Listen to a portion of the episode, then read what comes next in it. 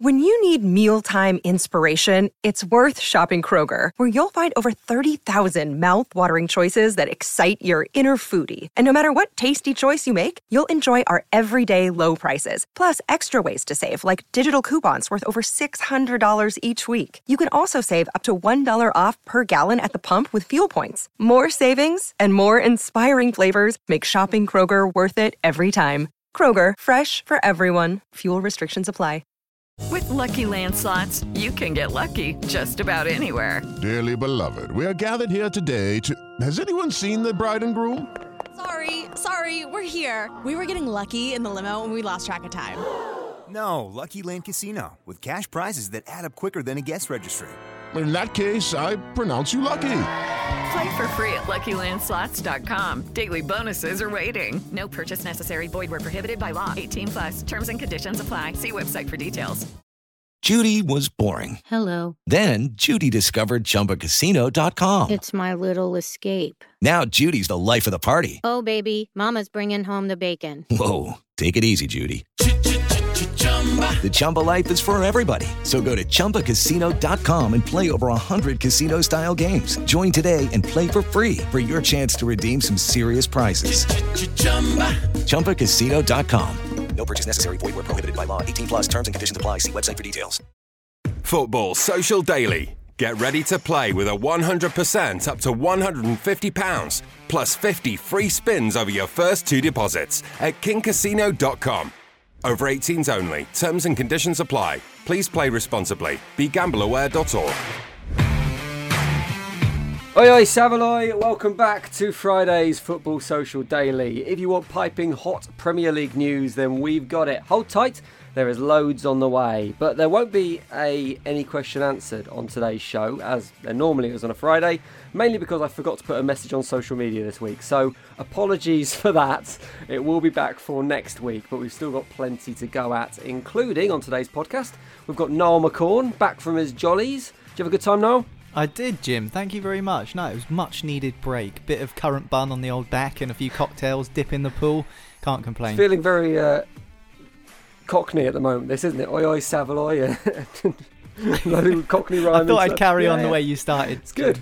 Uh, right, we've got to balance that out with a little bit of northwest charm. We've got Steve McNaughton with us today as well. Good morning.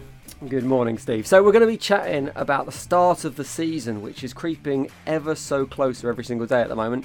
T minus 21 days until it all kicks off. And yesterday we got the very first glimpse of the fixture list for next season. The big news is that everyone plays everyone else twice. But which games should we be writing into our diaries now? We'll look at that very shortly. The rumour mill is, of course, in overdrive at the moment. It doesn't feel like the transfer window's really got going yet, but there's plenty of deals being talked about that could spring into life. Chelsea, United, and Liverpool all reportedly looking to strengthen, if you believe the rumours. And it was a couple of days ago, but we've not talked yet about the Premier League Player of the Year. It was announced earlier this week. It went to Kevin De Bruyne, and I'm sure our Liverpool loving Steve will have something to say about that decision shortly. But first, the fixture list is out. We now know who is going to be playing who and when they're going to be playing them, and all eyes is obviously on the very first games of the season. Niall, I'm going to get you to go first on this one. When you look at that opening weekend, what's going to be first on match of the day and what's going to be last? Well, I think the first thing you're going to see is Liverpool against Leeds. I think that's going to be the first game. It's the game that everyone's going to be looking ahead to. Leeds, of course, their first season back in the Premier League for 16 years. It's been a slog for them. They've tried for the last few years and made a good fist of it of trying to get back up to the Premier League. They've been knocking around at the top end of the Championship and they finally managed it last season. Um, and of course, Liverpool looking to defend their crown. Back to back Premier League champions is not something that's been done very often since the Premier League era began in 1992. Manchester United have done it, Chelsea have done it, um, and I think that's about Manchester City. I think they they've done it as well. So it's not not um, loads of clubs that have done it, and Liverpool will want to add their name to that list. So they'll kick off the defence of their title against Liverpool. So that will be one to watch. Certainly more so, I think, for the way Marcelo Bielsa conducts himself on the touchline for Leeds. And I've said this um, a couple of times on the podcast that for me, Leeds United, it's the Marcelo Bielsa show. It's not actually about the Yeah. players that Leeds have got. I mean, if you think about the players they've got off the top of your head, you think, yeah, they've got some good players. But really, are the players that good to stay in the Premier League? Like, maybe I'm being harsh on Leeds, but I look at their squad and I think, is that a Premier League side? No, it isn't. But they've got a quality manager. And I just wonder whether if Marcelo Bielsa decides to kind of leave things be and let's just say something mad happens and he decides to walk out or he's had enough or dare say it he might get the sack i don't think that will happen but let's just say it does hypothetically how are leeds going to cope with that? Because i think a lot of the focus is on that manager rather than the players. So i think that'll be the first one on match of the day. I think what i will say though is you're right, Jim. It is the most underwhelming part of the football summer. It's fixture release day. like everyone gets excited, and it is about as exciting as, as a fart in a lift. You know, it's it's it's just awful. It's just like, well, yeah, this is who we got on Boxing Day. This is who we got on New Year's Day. This is our opening game of the season. You know, our longest away day is in October on a Wednesday night or something. You know, that that's the kind of excitement you get from it. Very very minimal. But for me, Leeds versus Liverpool will be the first game or match of the day, and I think it's interesting. And I might mention it in a bit how Liverpool have yet again got um, the champions of the championship Yeah. as their first game, like they did last season. I want to talk about that in a second, actually, but I want to pick up on what you said about Bielsa and Leeds first, 'cause it's a really interesting point. It's a superstar manager and maybe a championship team, but that's going to level out in the Premier League a little bit. I think in the championship, it's a little bit different, isn't it? Where there are certain things that make the championship a bit of a leveler, which is why it's such a difficult division to get out of once you're into it. And the manager probably has more weight in the championship than they do in the Premier League. In the Premier League, say for example, the manager accounts for 30% in the championship, it's probably down to 15% in the Premier League. So Leeds do need to address some of their squad frailties if they are going to survive. Yeah, hundred percent. Yeah, I think so. And you know, you look at the way that they've kind of tried to secure. I think it's Ben White from Brighton on a permanent contract, and Brighton are saying, "Well, mm. no, if you want him, you're going to have to pay big bucks." And I think that's where Brighton hold the cards of being in an arguably established Premier League club now, and they can say, "Well, Leeds could be a direct challenger," because I think down that bottom half of the table, that's where Leeds are going to be knocking around a lot of people have been saying Leeds are going to be dishing out bloody noses.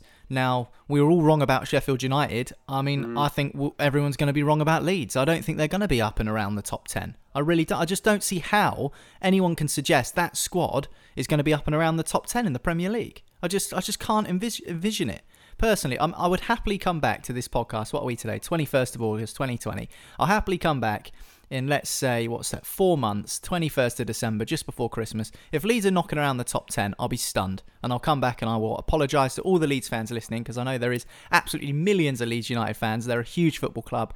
They are a massive team, team. Jim, yeah. And they do need to strengthen. I think any Leeds fan that's worth their salt would suggest that if they think that they're going to beat up some teams and end up in the top 10 of the Premier League in their first season back, then they've got some I'll tell you that because I, I don't I seriously don't think that's going to be the case. Um, they do need to strengthen.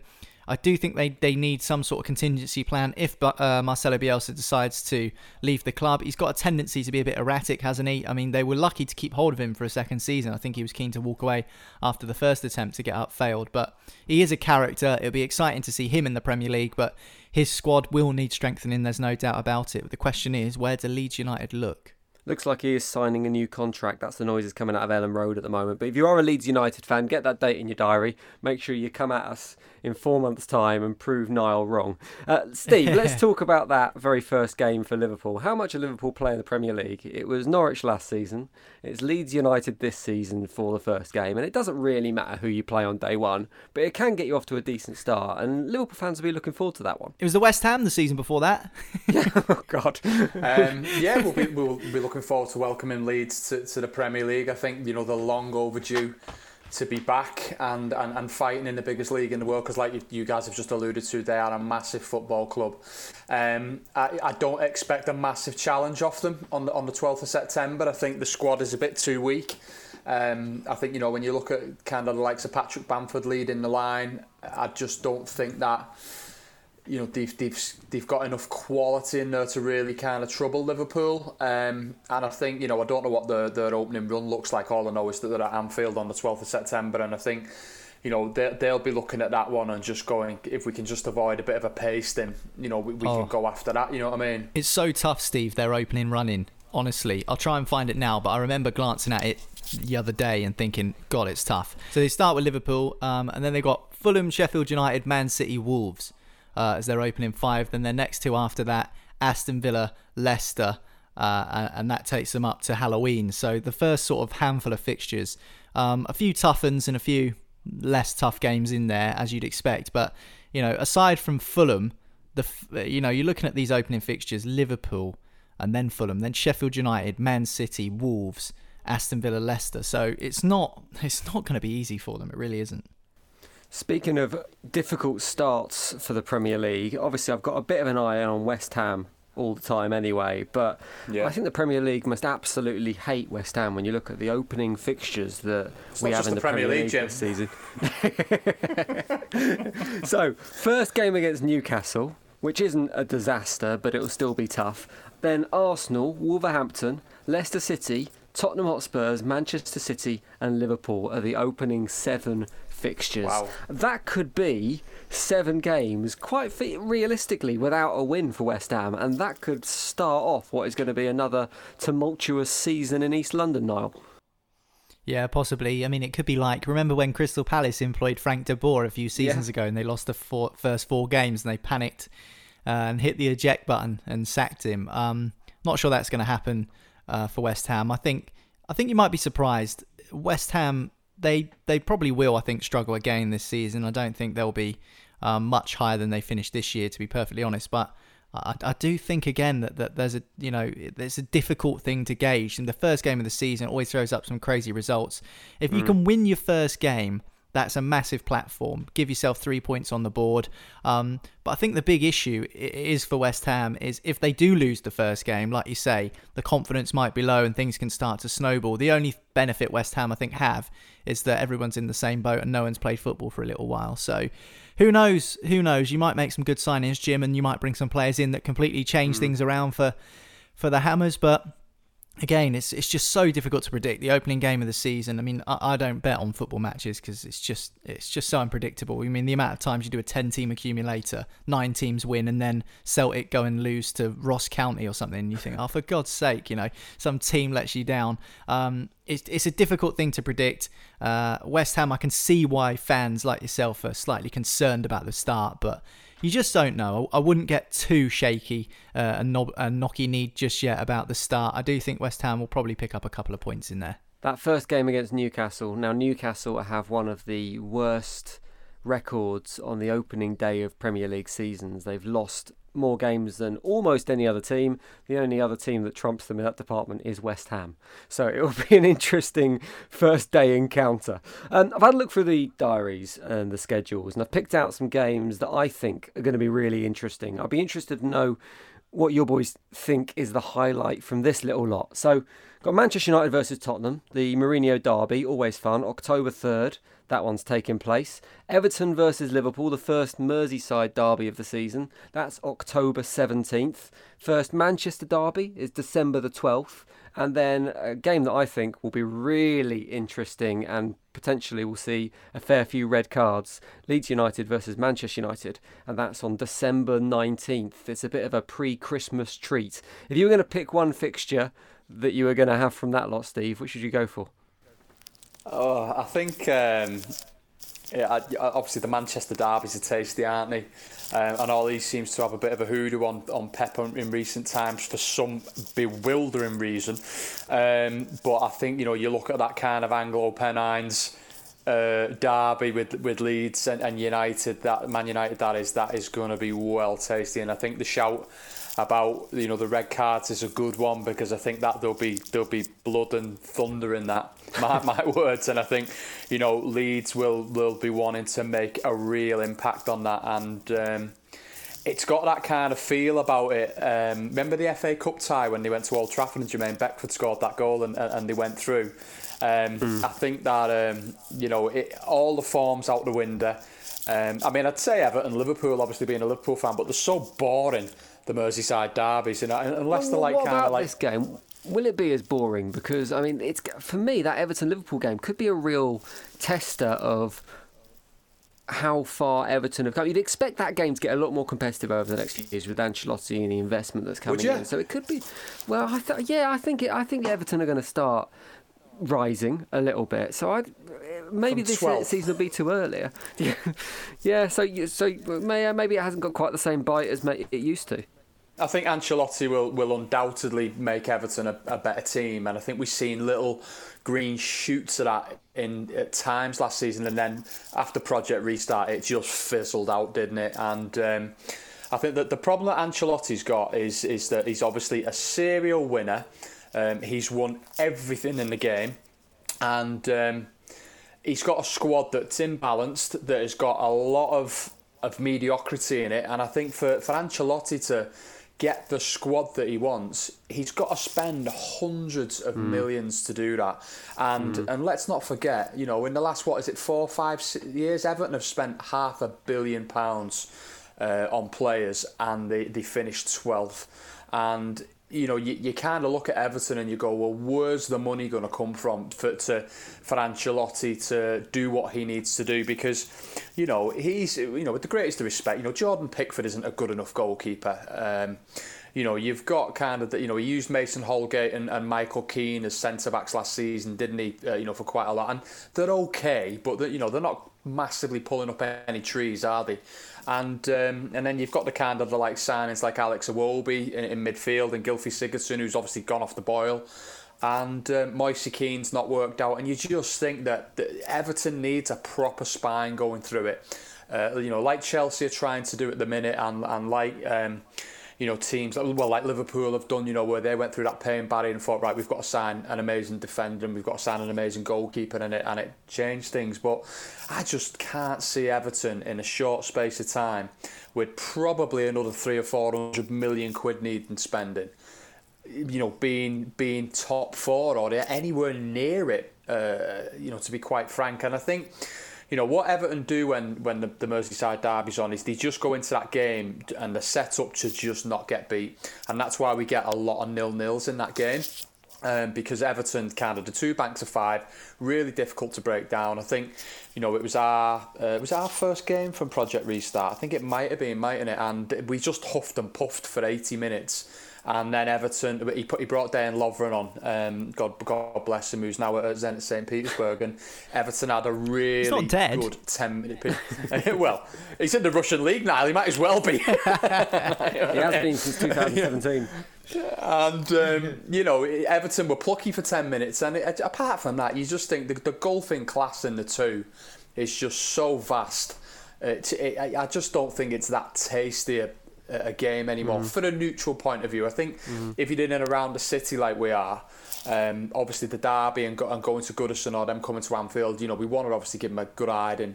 You know, when they come in and embarrass them, um, like we did a couple of times last season, certainly in the FA Cup and that. But I just, I just think Ancelotti's going to get to the point where he's going. I just can't make this happen at Everton.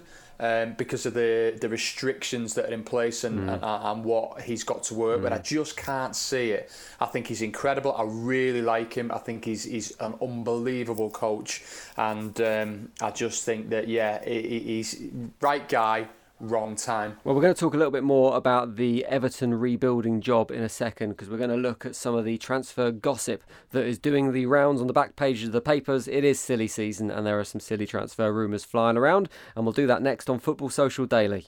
Football Social Daily. The Crown awaits with a 100% up to £150, plus 50 free spins over your first two deposits at kingcasino.com. Over 18s only. Terms and conditions apply. Please play responsibly. BeGambleAware.org. Football Social Daily. Subscribe to the podcast now so you never miss an episode. Welcome back to Football Social Daily. There is so much transfer news doing the rounds at the moment. Doesn't really feel like the window's got going yet, but there's certainly plenty of rumours and a few rumours that if they do come off, it could be that one move that kind of sparks everything into the action and starts off that chain reaction. So we're going to start at Arsenal, and they've been a long time target, or have been long time targeting, I should say, Gabriel Margalez, the 22 year old Brazilian centre back currently at Lille. It looked like he was going to be joining Arsenal, but apparently it's hit a bit of a roadblock because Manchester United are suddenly interested in the player. What are you thinking on this one, Niall? Do you think there is, is it, firstly, is it a genuine fight between United and Arsenal, or is this Lille just kind of throwing in a little bit of interest from Manchester United to try and get Arsenal to actually complete the deal? I think it's a good point, Jim, because this Manchester United interest seems to have kind of come out of nowhere. And basically, if you want to drive the market value up for a player, you just say that a few big clubs are interested, like Manchester United, Real Madrid, mm. Barcelona, Man City to an extent. You just say, you know, it might be a bit of agent talk, you know, kind of dishing something out to the newspapers. Agents and journalists have an interesting relationship because you always seem to figure out that if agents drip feed something to journalists and it gets out there, you tend to see the transfer fee creep up slightly. And of course, it's in an agent's interest to get the best value uh, for his player in terms of a move to get the most money because that means he gets a bigger cut. If he takes 20% of the transfer fee, he wants that transfer fee to be as high as possible. So, you know, I'm sure most people listening out there probably already knew that, but certainly you do see these big clubs kind of creep into transfer negotiations through the press, which all of a sudden kind of has sprung up out of nowhere. And it's sometimes hard to tell what's legit and what isn't. I can tell you that Arsenal's interest is legit. Um, and Everton were also interested in Gabriel Magalhaes um, earlier on in the transfer window. Yeah, Magalhaes. Not Margalez. Margalez. I, I, don't know. Uh, they just call him. They just yeah, Magalhaes, I think his name is, but they just call him Gabriel. so we'll just call him Gabriel for now, shall we? Yeah. Gabriel um, could possibly be on his way to Arsenal, but Everton were definitely interested earlier on in the window, and I think that's kind of building off the back of what Steve said earlier on in the show about Everton, is that Carlo Ancelotti has got an eye for a good player and he knows the sort of players he wants. And, and Gabriel is one of those players that he had his eye on. But obviously, with being at a club like Everton, this is no disrespect to them because I think they're a great football club, traditional, old school club, one of my favourites in the Premier League. Um, and I just think that it's going to be difficult for Ancelotti to try and attract players to Everton compared to some of his previous jobs like mm. PSG or AC Milan because Everton don't quite have the pedigree. Um, that those clubs that he's previously managed do have, as well as the as the bank balance. They might have the money, but do they have the attraction um, from a different aspect? Perhaps not. So certainly, if you were Gabriel, you'd choose between Everton and Arsenal. I think most people would choose Arsenal at this moment in time, um, not because Everton are, are, not a good football club, just purely because Arsenal seems to be the, the smarter choice. They will be mm. uh, playing European football next season. They've got a progressive manager in Mikel Arteta who looks like he could be doing some good things with the club in the future. But Manchester United, I mean, if you were choosing between Arsenal Manchester United if you were Gabriel, and let's say this United interest is legitimate, I mean, surely you'd pick them, wouldn't you? Champions League football, um, a defence that needs uh, a little bit more reinforcement at Manchester United, even though that they've been um, a lot better this season than they were the season before last. Um, so yeah, I think I think that it's going to be an interesting one to see how legitimate this Manchester United move is. I mean, 22.6 million is the kind of reported fee, around 22 to 25 million it's not a lot in today's market, is it, Steve? I mean, you're absolutely right. I mean, for a good player now, you're looking at 40 odd million minimum. So I think we'll come on to Liverpool's pursuit of Thiago a little bit later on in the podcast as well, which also looks to be a bargain deal. And maybe that's the sort of money we'll be seeing bandied around now because of the coronavirus pandemic and its financial implications. But yeah, Gabriel Magalhaes, good defender, um, 22, tall. Um, he's, he's got he's got a bit about him. Um, I think I'm not sure whether he's made a, a debut for Brazil yet, but certainly he's in the running to uh, to kind of get into that Brazil squad. So um, yeah, should be should be an interesting one to keep an eye on. Whether it's Arsenal or United, we're not too sure. I do know what you mean about Manchester United. They do still have a status when it comes to attracting players, but I think it just makes a lot of sense as a move for Arsenal. As you say, he's tall, six foot three. He's good in the air. He's the kind of solid centre back that Arsenal need. But at 22, you do wonder that the pressure of a move to a club like Manchester United, where players sometimes don't get the time to develop, whether that would be right. And at Arsenal, they've got Mikel Arteta, who, as a coach, we know from his time at City, has a great reputation for bringing through young players. So I think it would make a lot of sense for Arsenal to be after him and for him as a player to move to Arsenal and develop as well.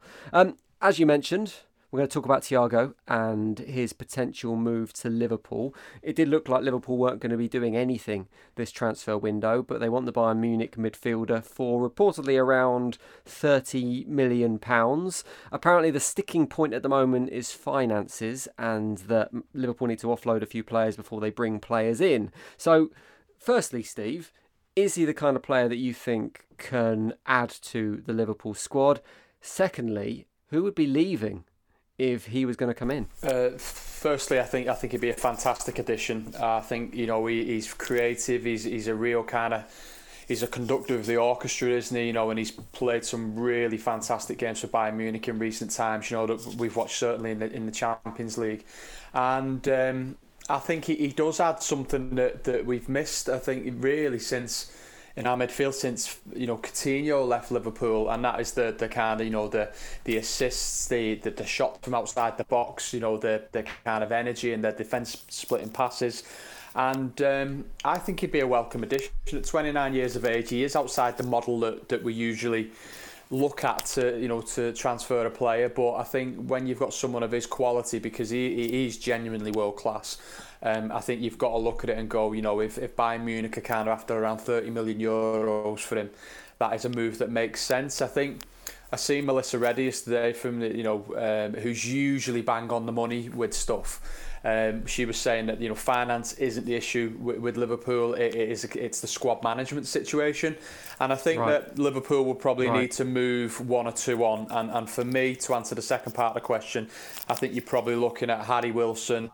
Um, I think Marko Grujic um, and, and I think potentially Xherdan Shaqiri as well um, will probably. Adam Lallana has just left Liverpool, um, and I just think that you know, Liverpool are looking at uh, recouping 40 million for Harry Wilson and, and Marko Grujic at, at the moment. Um, you know, their moves that are likely to happen this summer, and I think they'll look at it and just go, yeah, we can we can we can do that and and um, get a player of, of undeniable quality and that sometimes with with Liverpool, they've even though they, they've been sensational for for you know a few years now, I think they do miss that little magician in the middle. You know, something who can who can build something from nothing and. And um, because it's obviously with a system-led midfield, the system works incredibly well. Um, you know, if he's got Henderson, Fabinho, and um, uh, either kind of Naby Keita or Gini Wijnaldum in there. But I think you know, I think Thiago brings something different, and I think at 29, the way these players look after themselves now, I think it's a it's a it's a good move to make for everyone concerned. 29, he's at his peak. He's undoubtedly a brilliant player. He's incredibly versatile. He can play at 10, he can play 8, he can play 6. We know that when Guardiola came into Bayern Munich, I remember Guardiola saying I can't remember the exact quote. It was something like about if you don't get me Thiago, I don't want anyone, or something along those lines. And he ended up being one of the first signings Guardiola bought into Bayern Munich.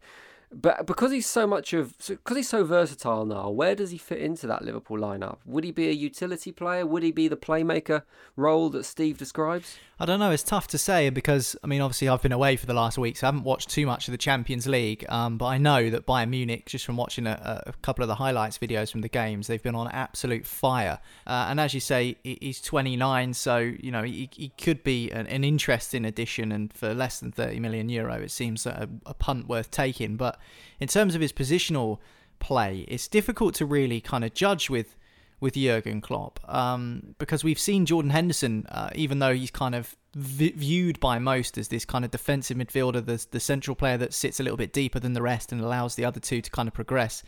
Um, we've also seen Jordan Henderson given a license to go forward, haven't we, earlier this season, where he kind of did add that attacking element to his game. So I don't know whether, you know, Jordan Henderson might be put on the back burner in terms of just staying a little bit deeper and allowing um, Thiago to kind of move a little bit further forward. Uh, I think it is useful to have a versatile player in your squad. There's no doubt about that because we know how much that Liverpool rely on that front three. And as we've mentioned before, if Salah's injured, if Mane's injured, then you're replacing them with Divock Origi, um, and who's a good player. But is he as good as Thiago? And even though Thiago's not a, a forward player in that sense, he's not kind of an attacking player in terms of striking.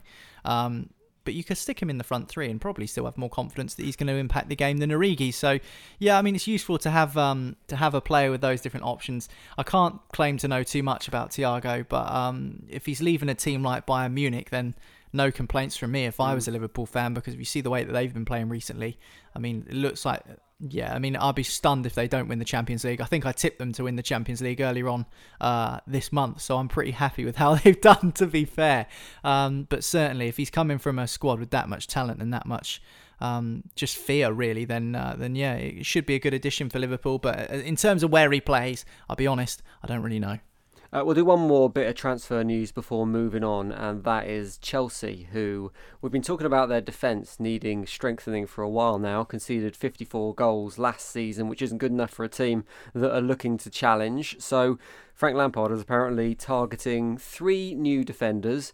They kind of all fit that mould of young-ish English players: Lewis Dunk from Brighton, Ben Chilwell from Leicester, and John Stones from Manchester City. I mean, it's looking like a complete overhaul at Chelsea this season now, from a team that didn't exactly do badly last season. But this is Lampard addressing the defence, and is that a defence that he's going to be assembling that can turn Chelsea into those Premier League challenging squad? Oh, it's a difficult question because I think you do look at Chelsea on the face of it. They got to a cup final. They qualified for the Champions League. They've performed well. They're young players um, that have been given sort of debuts by Lampard and given chances by Lampard have been decent.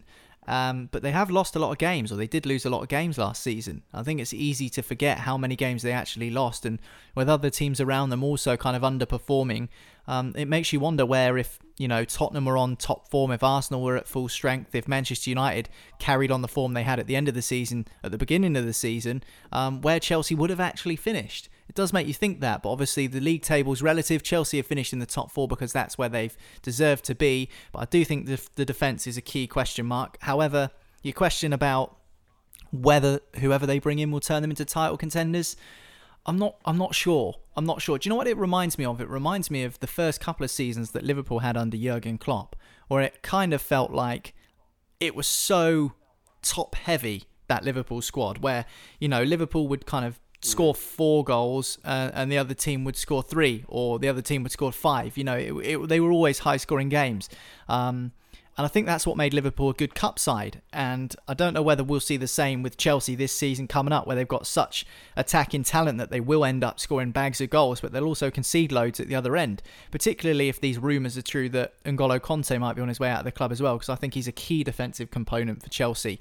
You know, screening the back four. Although I don't think we've seen the best of him since um, before Maurizio Sarri took over at Chelsea two seasons ago. So I think the benefit for Chelsea is a lot of their defenders that they do have on their books at the moment, although they are foreign players, they're technically considered homegrown because they've come through the academy. I'm thinking of the likes of Zouma, uh, etc. Mm. So I do think they do have options there at the back. I mean, um, Ethan Ampadu's been at RB Leipzig this season, although they kind of see him as a central midfield player as well. Um, if needs be, he can play in that defensive midfield role. So they do have options, but Chelsea desperately need to strengthen at, at centre half. And the question is, who is out there at the moment that can come in and make Chelsea a title challenger in terms of having a strong spine of that squad. I think Zouma impressed the season before last at Everton when he was on loan, and they were kind of hanging his hat at Goodison Park, hanging their hats at Goodison Park and keeping Zouma, and that never happened. And I thought he was really poor for Chelsea this season. I thought he was one of their worst players. Um, Fikayo Tomori's been good, but again, inexperienced. Although he's been good, he's a young, inexperienced good defender. first half. Yeah, exactly. And you know, defense. Um, in defense, you want experienced heads. You want players that are calm and know what they're doing, and, and they can keep the game under control. Um, look at the best centre backs that Chelsea have had over the years. Desailly was an experienced centre back, won the World Cup with France. Brilliant defender. John Terry showed his experience. Frank Leboeuf, yeah, Gary Cahill in recent seasons. I mean, David Luiz, we all know that David Luiz is a liability, but Gary Cahill was good foil for David Luiz because you had one experienced player next to another who was slightly more erratic, and it seemed to work out quite well. At least it did under Antonio Conte. So, you know, you've just got to kind of really get that right. And I think the kind of basis of good Chelsea teams over the years was that spine. So they had Cech in goal. If you think about Kepa now, there's real big question marks over his future and whether, whether he's really good enough. So there's one real point of of concern. Then you had John Terry at the, at the back, who was another big key component of that spine. Now who have they got, you know, in that central uh, defensive role that you can think, well, okay, he's one of the best defenders in the Premier League. I'm not so sure. Rudiger's good, but doesn't stay fit enough for me. And then they had Lampard in the centre midfield. Um, they've got good midfield options, Chelsea. And then they had Didier Drogba up front, and and like likewise now they've got decent striking options. So I think it is the goalkeeper and the defence that seriously needs looking at. But as we know, with the fees that defenders have commanded in recent times, a good centre back is the flavour of the month. Look at Harry Maguire. Um, look at the likes of Virgil van Dijk, even a couple of seasons ago and a half, um, how much he cost. But if you get it right, it can be hugely, hugely beneficial. Although Maguire's not had the expected impact that people would have wanted him to at Manchester United, he has improved their defence. Whether it's as much as people expected him to, perhaps not, but he has improved the defence. The stats show that the league positioning shows that for Manchester United. And then Virgil van Dijk, we all know what he's done at Liverpool since he's come in, strengthened the defence, made the team 10 times better, and they've got their just rewards for it over at Liverpool. So if Chelsea are going to splash big money on a centre half, because that's how much they cost now, they do cost a lot of money, they have to get it right. Where do they look is anyone's guess. I quite like I can think I can see what Lampard's trying to do here with these potential three with Lewis Dunk, Chilwell, and Stones, and I think he's looking at the reduced pre-season. He's looking at the the, the, the short time that players are going to get to adapt, and he's going. These are three players that know how to play in the Premier League, that can immediately come in and do a job. And I think maybe the interesting one from those three, quickly, Steve, is John Stones, who his star has fallen so far at Manchester City. It feels to me that he kind of needs that move. He needs to find a new club and he can kind of re-establish himself and rebuild his confidence a bit. Yeah, he's had a rough ride at, at Man City and he went for what 50 million quid, didn't he, from Everton? And I think that it's a difficult place to be in when the manager doesn't trust you, and it's quite obvious that Pep doesn't trust John Stones at the back, um, and I think it comes off the back of a few high-profile errors and he need, he does need to go somewhere and rebuild his confidence. I don't think he's I don't I don't think he's of the quality that Chelsea need if they are gonna uh, try and win the Premier League. I think I just don't get a lot of confidence from it. I think that uh, I mean I've seen that you know Everton were, were back in for him at, at one point, and I thought I could actually see that. You know that feels like quite a good fit, but I, I don't know. I, I just think that you know, spending kind of massive money on him. Um, you know, because I don't think he gets in. The, obviously, he doesn't get in the Man City team. He doesn't get in the Liverpool team, and um, very, very difficult. But I think I just don't think he's the answer. But I hope he sorts it out. You know, I don't want anyone having kind of like suffering from confidence issues and it having an effect on you know the mental side of their game. But I, I don't know what John does. I don't know whether he goes to a mid-table team and you know, rebuilds and um, gets his stuff because he's a relatively young man still, isn't he? I mean, what is he? He must be about 25, 26, mm-hmm. something like that, mustn't he? Mm-hmm. And um, I don't know whether he's got plenty of time on his side to do a couple of seasons somewhere else, rebuild his you know his reputation and his stock and, and, and his confidence and and then move somewhere else, you know, to uh, see out the, the remainder of his career. But yeah, bit of red flag for me that one with Chelsea. I did promise you some Everton news before we move on. We're not going to discuss this one, but a little bit of a rumour flying around that one of the players that are being is being targeted by Ancelotti for his Everton rebuild in midfield is Doucouré, who uh, obviously went down with Watford. He wants to move back to the Premier League. He's been quite public in saying that. £25 million is the price tag. Um, looks like he could be on his way to Everton, but we'll keep an eye on that one. So we're going to come back in a moment and we're going to talk slightly delayed about the Premier League Player of the Season that went to Kevin De Bruyne. I'm sure Steve's got a view and we'll find out exactly what that is next on Football Social Daily. Football Social Daily. The crown awaits with a 100% up to £150 plus 50 free spins over your first two deposits at kingcasino.com. Over 18s only. Terms and conditions apply. Please play responsibly. BeGambleAware.org. Football Social Daily. Subscribe to the podcast now so you never miss an episode. Welcome back to Football Social Daily. As I said before the break, the Premier League Player of the Season has been announced and the trophy has gone to Kevin De Bruyne. He's had an exceptional standout season as an individual, but obviously has fallen slightly short when it comes to Manchester City's successes. So, Steve, I'm sure you are plumping for a Jordan Henderson or a Sadio Mane or a Trent Alexander Arnold, all who were nominated for this to pick up the award. Is it the right choice to give it to Kev?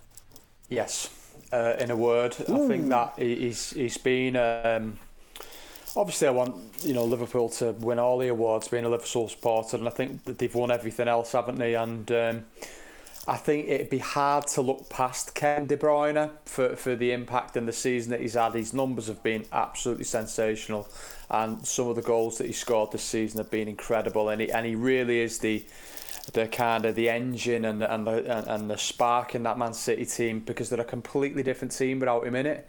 And um, I think he they miss him more than Aguero when he's not playing, and. Um, I think it's very difficult to make an argument for, for Kevin De Bruyne not to get it. And uh, fair play to him. I think he's he's been really really good. No complaints about it. I mean, the only thing is I lost a bit of money on that when um, uh, uh, when it was announced. I was I was in the gym and I seen the Sky Sports News uh, alert come up, and I thought, for God's sake, owe Phil Hudson, who comes on the podcast, some money now, um, because I uh, I bet on Jordan Henderson, and um, yeah, no complaints. Like I say, he's he's, he's a he's, he's one of the finest players in the world in one of the finest teams in the world, and um, uh, you know he's he's a regular in the quarterfinals of the Champions League, and um, he's um, fair play to him. I think you know, well done, Kev. You deserve it, mate.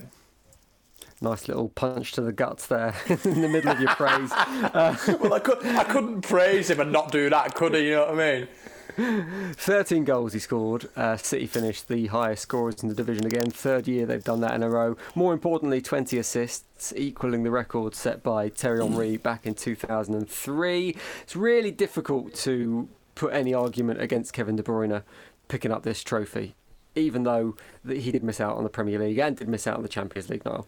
Yeah, he's been absolutely class, hasn't he? And I think it's just a shame that he was injured for, for last season for a, for a large majority of it. He had that knee injury, and we haven't seen um, as much of Kevin De Bruyne as I would like. And what we have seen is just absolutely unbelievable. I mean, the goal he scored against Newcastle earlier this season is one of those goals where you make a strange noise when the ball goes in. It thundered underneath the crossbar and bounced over the line, and you go, "Oh, what a goal!" You know, it's one of them where you kind of let out an exhalation of breath, and you kind of you think fair play. I mean, if if you're a Newcastle fan and someone's scoring a goal like that against you, you just have to hold your hand up and say this guy's different class. And I think he's been exactly that. And we talk about players that are world class, and I think that term gets thrown around a little too loosely nowadays.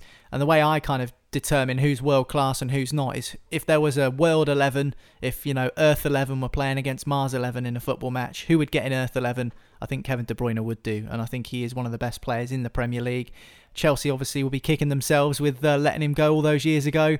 Uh, Paul Merson will be kicking himself about saying 50 million was uh, overpriced for Kevin De Bruyne. Well, I think it's if anything, it's shown that it's been underpriced. He's been that good, deserves the trophy.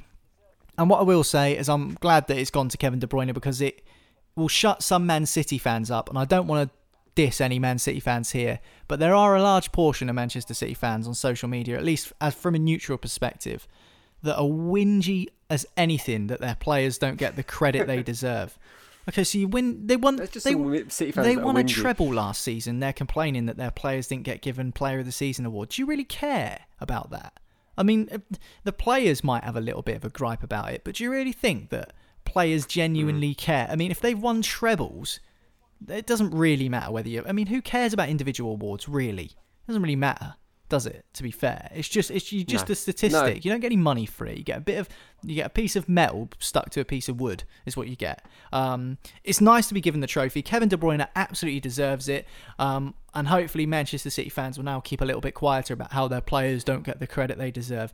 No one has ever said that Manchester City's players aren't good enough. It's just it's not. It's a myth. It doesn't exist. We've always praised City players on this podcast, and um, long may that continue because if they continue performing at the level of Kevin De Bruyne, then they might win a fair few more awards in the near future. Liverpool fans won't be too disappointed because Jurgen Klopp got manager of the season. I guess Chris Wilder was uh, the only the the real only competition there. Trent Alexander-Arnold got the Young Player award as well. I thought the Championship Young Player of the award was really interesting. That went to Leeds United, Luke's sorry, Leeds United's Luke Ayling, uh, who we'll be able to see in the Premier League next season. But you look across the nominations for the Young Player of the Year in the Championships, and a lot of them are going to be in the Premier League next season. Uh, Said Benrahma from Brentford, who obviously is still with Brentford but being eyed up for a few player. Um, Eberechi Eze from uh, Queen's Park Rangers, who is being touted as a Premier League addition, Pereira at West Bromwich Albion, Mitrovic at Fulham, Ollie Watkins at Brentford as well they could all end up in the Premier League next season. But as I said, it's Watkins and Eze who are both being linked with big moves at the moment. Can you see them both coming to the Premier League? Eze's being linked with a move to Palace and West Ham. Watkins, Leeds United, Sheffield United, West Ham United, Aston Villa are all after him reportedly. Oh, um, there's definitely going to be some interest. I know West Ham and Crystal Palace are quite keen on Eberechi Eze, I think. Um, I don't know who's going to win that. I thought it was interesting. Did you say Luke Ayling won Young Player of the Year in the Championship? Yeah. He's 28. I think so. Maybe they've got slightly, uh, they've, got, they've got as flexible rules as the Premier League. Quite relaxed rules. You're under 40, yeah, yeah. you're in with a chance. yeah, some good young players coming up from the Championship into the Premier League. And if they can perform as well as some of the other young players that we've seen do that this season, like for instance, I'm thinking at Norwich City, Jamal Lewis, Todd Cantwell, those kinds of players have performed well in the Premier League this season. I mean, I think as well, if you look at the likes of Brighton, they've given opportunities to players like Aaron Connolly. I know they weren't in the Championship last season, but certainly if you do give these young, hungry players opportunities, it can reap rewards in certain areas. So, yeah, I, do think we might see some of these uh, young players that have come up on those promoted teams being given a chance and performing well. But in terms of signings, I think the likelihood is Benrahma and Watkins will be leaving Brentford and going to a destination, whether that be overseas or here, remains to be seen. Um, I certainly think we'll see Eze in the Premier League. I think Crystal Palace is probably a, a better shout than uh, West Ham. I'm still waiting to see the best out of Jarrod Bowen at West Ham, who signed from Hull City last season after performing really well for them. Albeit, I think they got relegated in the end, didn't they? Hull City from the Championship. So we'll have to wait and see what happens. Without his goals, they kind of fell fell away when yeah. So we'll have to see what happens there. But I think we will see Eze, Watkins, and Benrahma all in the cha- in the Premier League next season, uh, which will be a shame for the Championship. But I think it depends who comes with the biggest checkbook, to be honest, Jim. Um, and I think more mm. likely than not.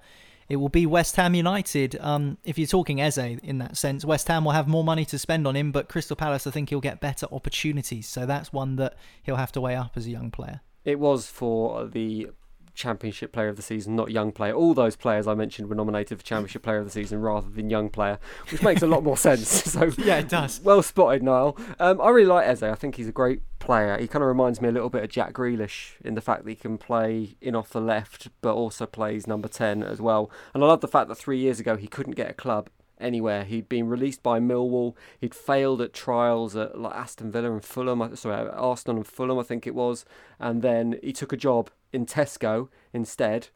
But suddenly there was some interest from uh, QPR, and that has sparked him into one of the most exciting players in the in the Championship in English football. I'd say at the moment, still really young as well. Out of that list, Steve, if there was one player you were going to go, that's who I think will excel in the Premier League. Who do you think it would be? I mean, it's a tough one for me, this, because um, I've only seen glimpses of them all. um, but, you know, in the glimpses that I've seen, I think Benrahma's really exciting from Brentford. Um, obviously, I know he, he didn't really have a good good time in the playoff final, but um, I think he, he's uh, Mitrovic has, has done really well in the championship, and I think that's a good level for him because he struggled at Newcastle, didn't he? And um, Ollie Watkins just scores for fun, so. I think, and the young lad, uh, Easy or Etse, um, I think is quite exciting as well. I'd probably say Benrahma, to be fair. I think though he's he's more likely to um, go make an impact in the Premier League somewhere because he's got a lot about him. He's a lot. He's got a lot of flair. Knows where the back of the net is, and uh, he's pacey, and and he's the type of player where you're watching him and, and just saying expecting some exciting to happen. So yeah, I'd say Benrahma. Right, and that is it for Football Social Daily for another episode. Don't forget to click subscribe to this show. We'll be back to full force, one podcast every single day of the season, once the season kicks off in about three weeks. So click subscribe now so you don't forget closer to the time. And don't forget you can find more details on everything we do, including listening to audio reports on the latest transfers from your favourite Premier League teams via the new website, sports-social.co.uk. Cheers, Niall. Cheers, Steve. Thanks, guys. Cheers, and we'll see you next time on Football Social Daily. Hello, it is Ryan, and we could all use an extra bright spot in our day, couldn't we? Just to make up for things like sitting in traffic, doing the dishes, counting your steps, you know, all the mundane stuff. That is why I'm such a big fan of Chumba Casino. Chumba Casino has all your favorite social casino style games that you can play for free anytime, anywhere with daily bonuses. That should brighten your day a little. Actually, a lot. So sign up now at chumbacasino.com. That's chumbacasino.com. No purchase necessary. VGW Group. Void were prohibited by law. See terms and conditions. 18 plus. It's time for today's Lucky Land horoscope with Victoria Cash. Life's gotten mundane, so shake up the daily routine and be adventurous with a trip to Lucky Land. You know what they say. Your chance to win starts with a spin.